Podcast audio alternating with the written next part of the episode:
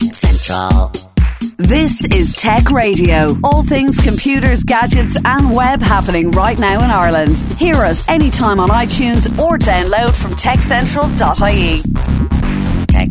How you doing? This is Dusty Rhodes and welcome to this week's Tech Radio with all the latest in tech from around Ireland and across the globe. However, you got our show today by downloading from our website at techcentral.ie or using your smartphone podcast app or indeed listening on DAB digital radio with RTE Radio 1 Extra. Thank you for having us on this week. Later on the show, we're going to be heading to Waterford IT to find out more about how the Internet of Things applies to outdoor life, particularly here in Ireland. But first, joining me is editor in chief of Tech Central, Niall Kitson, to talk about the tech stories that we have been catching, that have been catching our attention this week, I should say. Uh, we're going to be talking about Google. We've got a story about Sony and virtual reality, which quite excites us. But I think, firstly, uh, the most interesting thing is that Irish domain names for the week that's in it, Niall, uh, will now be quite unique. In what way? Yeah, we've got a couple of nice little Irish focus stories for the week that's in it. Um, we, we've also we, we've already had the uh, celebration of the 1916 Rising, and we've already had St Patrick's Day. So uh, just to continue the little green tinge to the week, um, the IEDR, which is the uh, which is the IE domain registry, that's the company that manages uh, the .ie domain. So if you say, for example, you wanted to have dusty.ie, you have to apply to IEDR. They manage these things very closely. Um, and what they are doing is, uh, in the near future, you will be able to have a .ie domain with a FADA in it. So you could have, you know, Dusty DU fada S-T-Y if you so wished. Should be Dusty, but I guess you know all that. So do you think this is a wonderful idea or a bad idea or? Okay. Uh, from an optics level, I think it's a wonderful idea. It's a great way to really put a, an Irish stamp on something. At a practical level, yes, I, um, I, I, um, sensed I sensed a but coming. Go on. yeah, at a practical level, is this just a bit of a novelty, though? I mean, how many times do you actually reach to use a, an accent on your your well, now there's where you're wrong because I'm very heavily involved in an Irish language uh, uh, website, and uh, the you know kind of the accents and everything that are in the Irish language are a nightmare. And, uh, you know, we can use uh, Unicode to kind of get the uh, uh, access out there and stuff like that, but it just looks messy in the code itself. It doesn't necessarily always translate exactly the way we want it to on, uh, on various HTML pages. Then when you get into databasing and stuff like that with WordPress, it can cause other problems. Uh, and I know that the guys who are involved in the website will jump up and down with absolute delight that they'd be able to get a file. and the reason I'm, I'm, this is kind of, I'm holding my head in my hands in some ways because it's caused me untold uh, problems with email addresses. So now the fact yeah. that they're putting into uh, uh, domain names. However, that said, all right, I think the practicalities of this are is that your website or your domain will be registered in ASCII characters only. So as you say, if you want to have a dusty or whatever happens to be, it'll all just be with with no funny characters or uh, add uh, the whatever happens to be.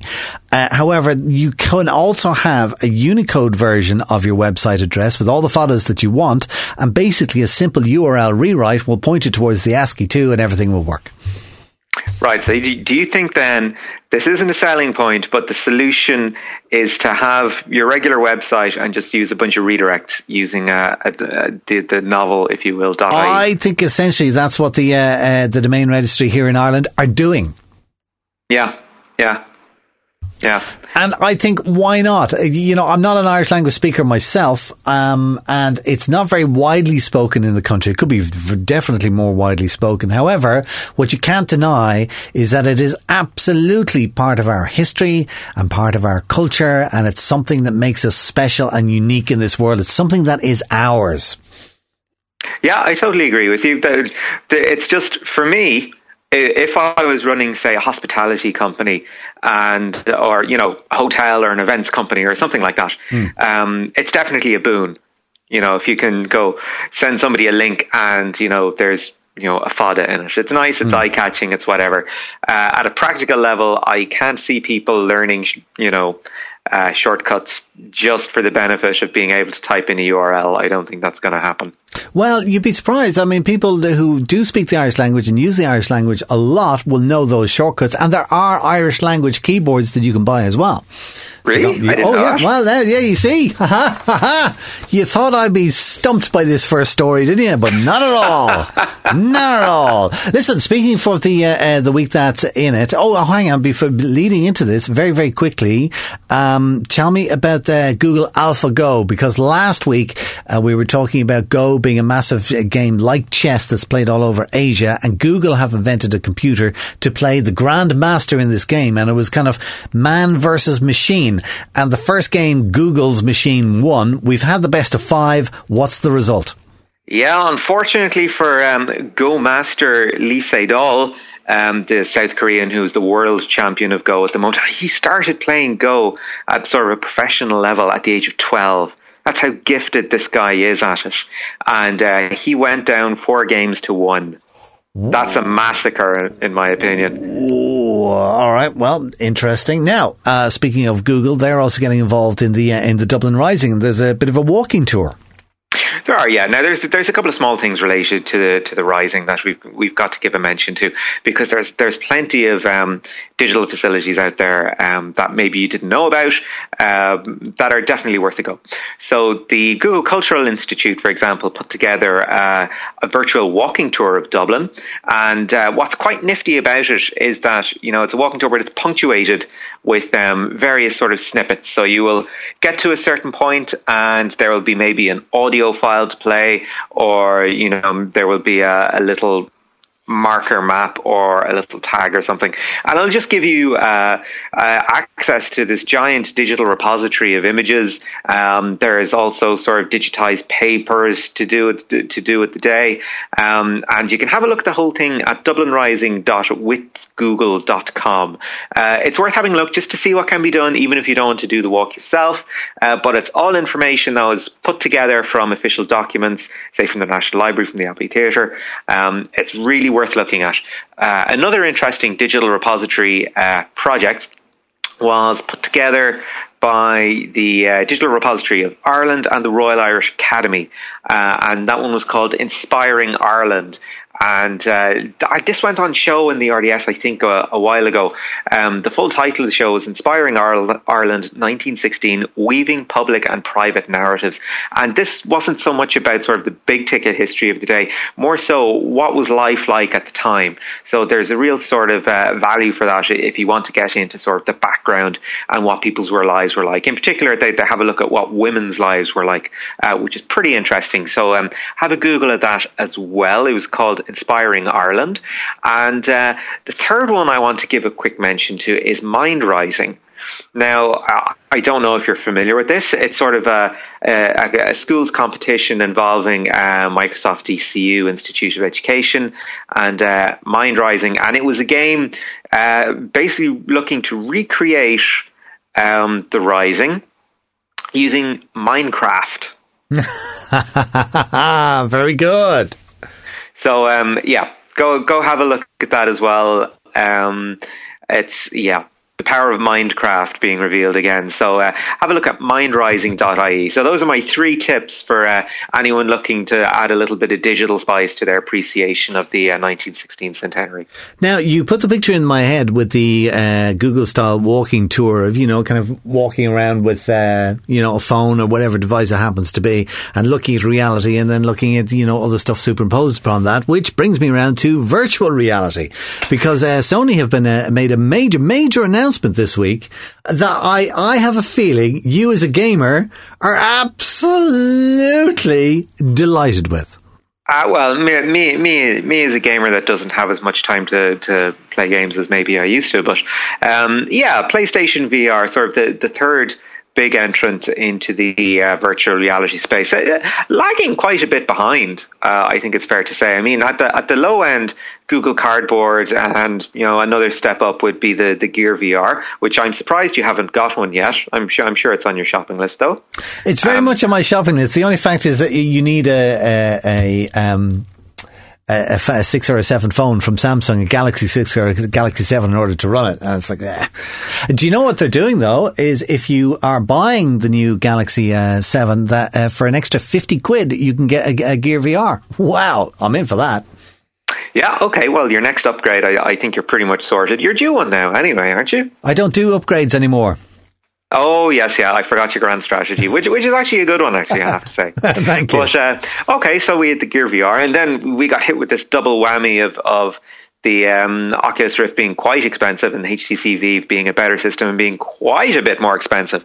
So we were we were looking at um, what up to 899 euro plus bits and bobs for uh, for the the HTC. So that really is the upper end of the model. So uh, when Sony announced that they were at the time it was called Project Morpheus, now it's called um, PlayStation VR, that it was finally coming. We now know it's going to be landing in October, which is a bit of a wait. You know, if if you're say a PC gamer and you know maybe you've got a PlayStation console as well, and you're you know that's not great when you you will already have two high end options on the market already. However, PlayStation VR will be coming in a much more affordable price tag of 399 euro. Oh, that's good. That's that's good on two levels, all right. Because if you have a PlayStation Four, which is a really powerful bit of kit anyway, mm. um, uh, for an extra four hundred, well, you know, four hundred quid is the price of the PlayStation. Anyway. It's, yeah, it's more than the price of the PlayStation. but for four hundred quid, what we've said about virtual reality is virtual reality is is almost built for games. So you know, you've got the the right hardware people, but if they have the software to go with it and the gaming network and the whole thing, wow Wow. That could yeah, be really good. I, I think the, the PlayStation is a really interesting test bed because you're not constrained mm. by sort of the uh, the vagaries of the PC market, if you know what I mean. I mean, last week we talked about uh, Palmer Luckey, who's one, mm. one of the Oculus co-founders, saying, you know, uh, it's Macs just aren't up to virtual reality. So, as we're sitting here on St. Patrick's Week, um, and I'm kind of thinking Christmas that I might upgrade to the uh, the Galaxy Seven between here and Christmas, and and pick myself up the Samsung Gear VR. And seeing as the uh, PlayStation uh, VR is coming out in October, is that going to be on your Christmas list? I don't know. um, oh, see, I, I, you have to adhere to the law of second generations on these things. That's very true. That is very, and, and, at 400 quid, you absolutely adhere to the law. Uh, for an extra 50 quid when you're buying a new phone anyway, I think that that, that law goes out the window.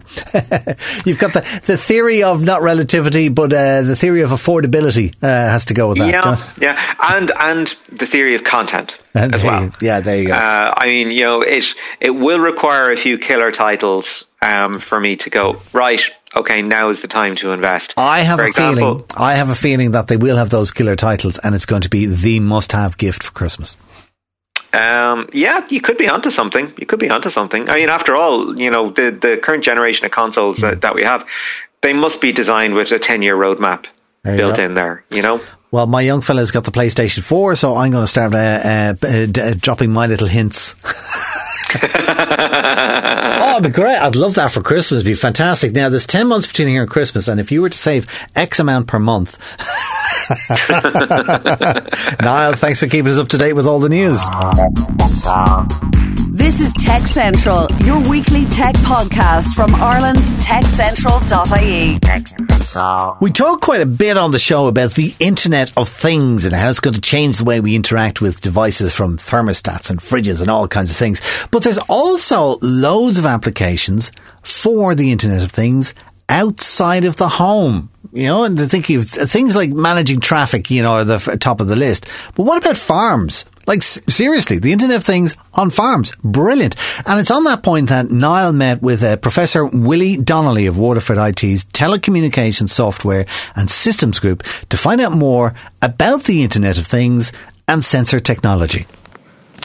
This afternoon, I've made it out to the Aviva Stadium for the Teagasc ICT Agri Seminar, and I've been torn away from the, the world of urban living and, and smart cities to come and speak with Professor Willie Donnelly from the Telecommunications Software and Systems Group at Waterford IT. Now, uh, today's event w- was looking pretty much at uh, the applications of new technologies and ICT in agriculture, and Professor Donnelly's specific interest is in the Internet of Things and sensor technology. Uh, so, Professor Donnelly, just to talk a little bit about the Internet of Things. I mean, we're, we're getting used to the idea of the smart stadium like Croke Park, the, the smart city and traffic management. And now we're looking at the use of um, 5G networks and sensors uh, in an agricultural context. So, uh, how does that technology apply? Well, there's been an interesting journey for me because I don't come from a rural background. I don't come from an agricultural background, and my own background is in telecoms and communication systems. But uh, when I had a conversation with the IDA in Ireland, they were saying, "Can you think of a number of areas where Ireland could be a leader in the um, IoT, Internet of Things area, and uh, I thought about it. And one of the areas that came to me that seems natural for Ireland is in the agricultural area, and particularly in smart agriculture. So, if you look at the general principle behind the Internet of Things, it's about sensors and sensor networks. Now, sensors themselves are usually small devices that are highly optimized to do a particular job. The Internet of Things that uh, makes these sensors particularly powerful is when you can connect them to the Internet. Because what that means is you can collect data from a sensor, you can load it up into the internet, you can put it in the cloud if you want, but equally you can associate that data with other data. You combine information and then you have knowledge, okay? So um, in an agricultural environment, uh, there are some interesting um, opportunities in terms of the application of the Internet of Things. In the first instance, uh, well, rural people would understand this, but maybe for, for people who come from the urban area, there's been a huge change in the way agriculture is supported from Europe. So in Europe itself, there was a thing called the Common Agriculture Policy. Com- Common Agriculture Policy initially uh, gave um, farmers a, um, a, a grant and it restricted the growth in certain products. Now, with CAP gone, it has created an opportunity where it's no longer restricting the growth in products, but it's actually changing the relationship between agriculture and the environment. So what's happened now is that um, farmers can can grow their business, they can increase production, but they have to do it in an environmentally friendly way. So if you like, there's a balance. How do you how do you continue production and grow production to meet the demands of a growing population globally, but at the same time ensure that the environment is not affected. And for Ireland, and particularly Ireland in the dairy area, because we're one of the world producers, uh, largest world producers in dairy, this is a opportunity, but also a challenge. On the one hand, Ireland is committed to doubling the herd, the dairy herd, to produce the amount of milk that's needed to um, uh, meet the, the demand globally. On the other hand, we know that uh, increasing the number of cattle on the farm has huge impact in terms of the amount of methane that's being produced, in terms of pollution and pollution from, we say, chemicals running off into rivers. So the question then is, how do you approach this dilemma? How do you address this dilemma? And this is where the Internet of Things or smart agriculture has a solution. Now, smart agriculture is the application of smart technologies such as the Internet of Things, such as communication technologies, such as smart devices into agriculture itself. And we've been working at on this. And interesting enough, what we found is that the solutions that you would see, for instance, in a smart city, uh, are applicable to the agriculture environment. So, I'll give you an example. Um, when when we're looking at the increase of the herd in Ireland, most of, most of the animals are fed on grass. So you drive around the country, what do you see? Green fields and uh, cattle. Uh, however, in order to produce that grass, you have to use fertilizers a particular time.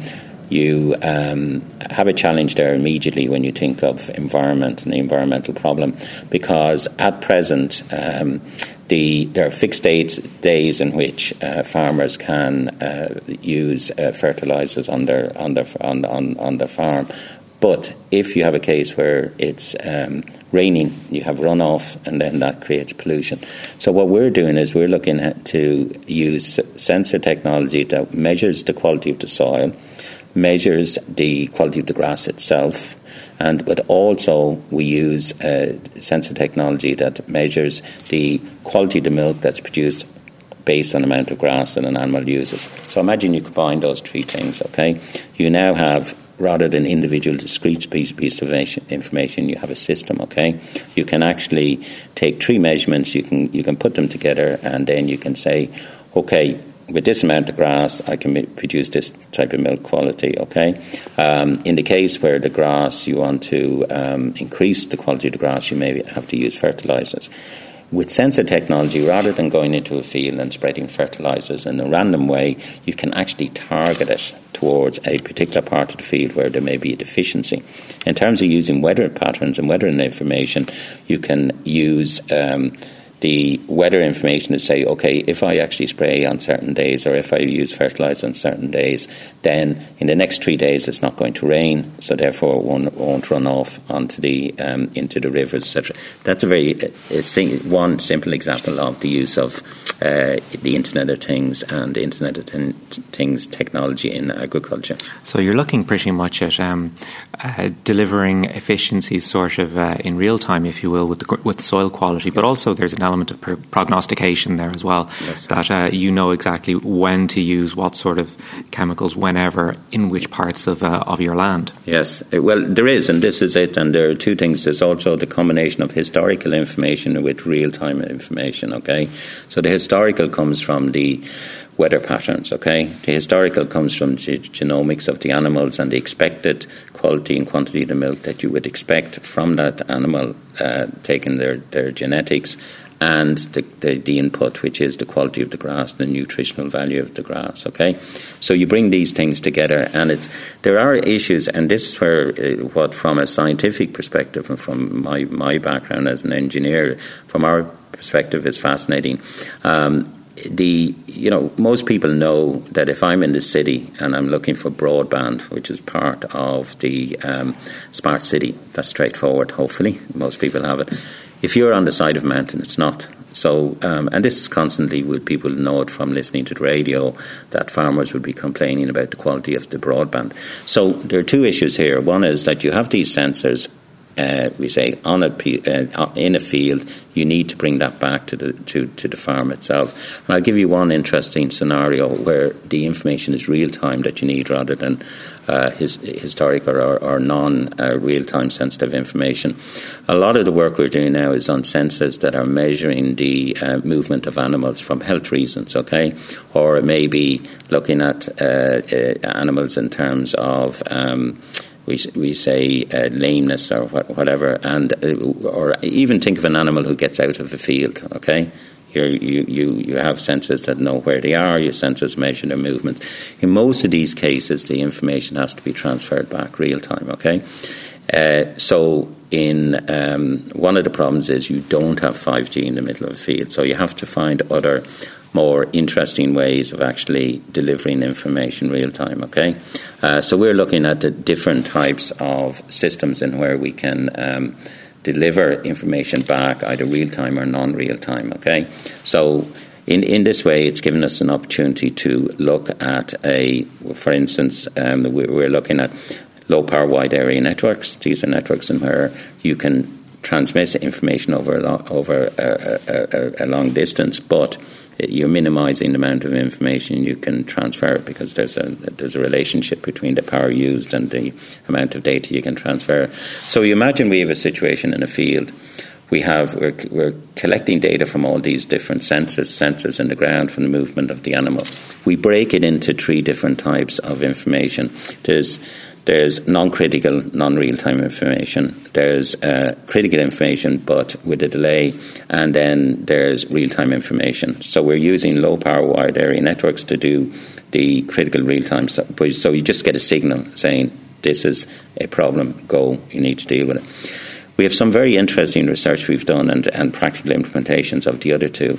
One of them is is where we have what's called a data mule object, and what we're doing there is that we're uploading uh, we're uploading uh, information over very short distances, like using Bluetooth. And what we do there is, and you'll understand the word mule in a, in a, in a moment, but um, the animals are in the field and they're brought in twice or four times a day into uh, the milking parlour. So, and um, we, we've done experiments with Teagasc, and it's, it's, running where we have a robotic milk parlour, okay?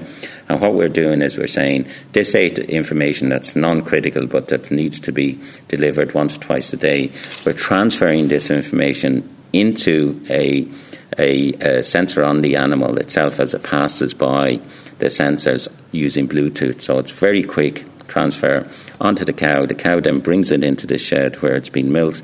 It's transferred into the uh, broadband network infrastructure that they have there and it's transferred on.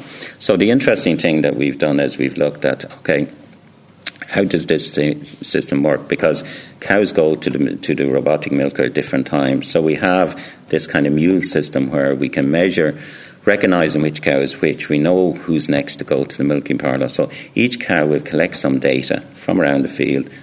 It will transfer to the cow who's going up next, and it'll all be accumulated there and then brought up. So it's really from a from a kind of um, uh, solution based uh, communications scenario, it, there's some really interesting things happening here.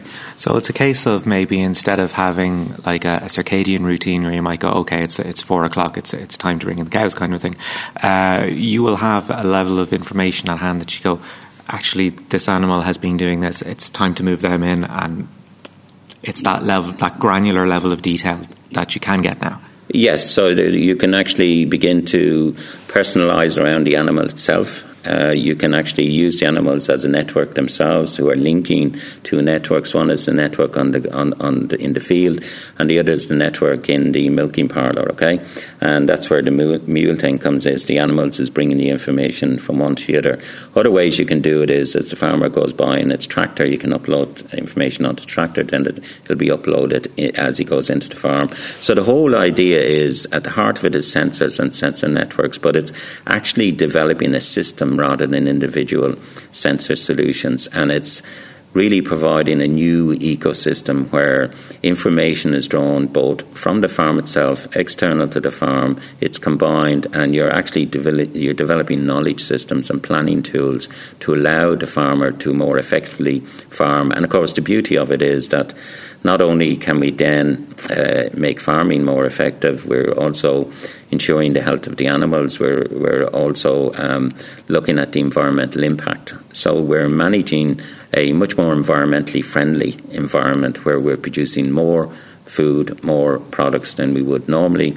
And at the same time, we're ensuring the health of the animals. And from a farmer's perspective, it means that uh, he can then um, plan better in terms of the effective management of his farm. But even it has an interesting down down down a, a side effect from the uh, processor's perspective because they now have better guarantee of quality milk coming from the farm, so they can then go out and they can um, negotiate uh, contracts in, in, in different places externally. For instance, at the moment, um, baby farm, formula is a big um, area of export for Ireland and particularly in the Chinese market, and that has to have a particular constituency. So now the companies that are producing the milk formula, baby formula for export, working with the farmer, have better control over the environment in which the milk is being produced and to sort of bring it to the farmer uh, at that level and the level of uh,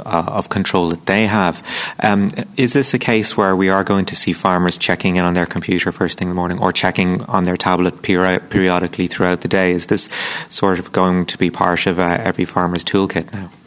Yes, and you, you find increasingly, uh, for instance, um, we were on degree courses in Waterford for in agriculture, and the younger farmers are quite used to it. I mean, this is like everybody else; they're they're now growing up in an information age and a a tablet based world, and farmers are increasingly using using uh, technology and using computers and using smartphones, etc., etc., to help them to uh, manage their farm. And this is the future going forward.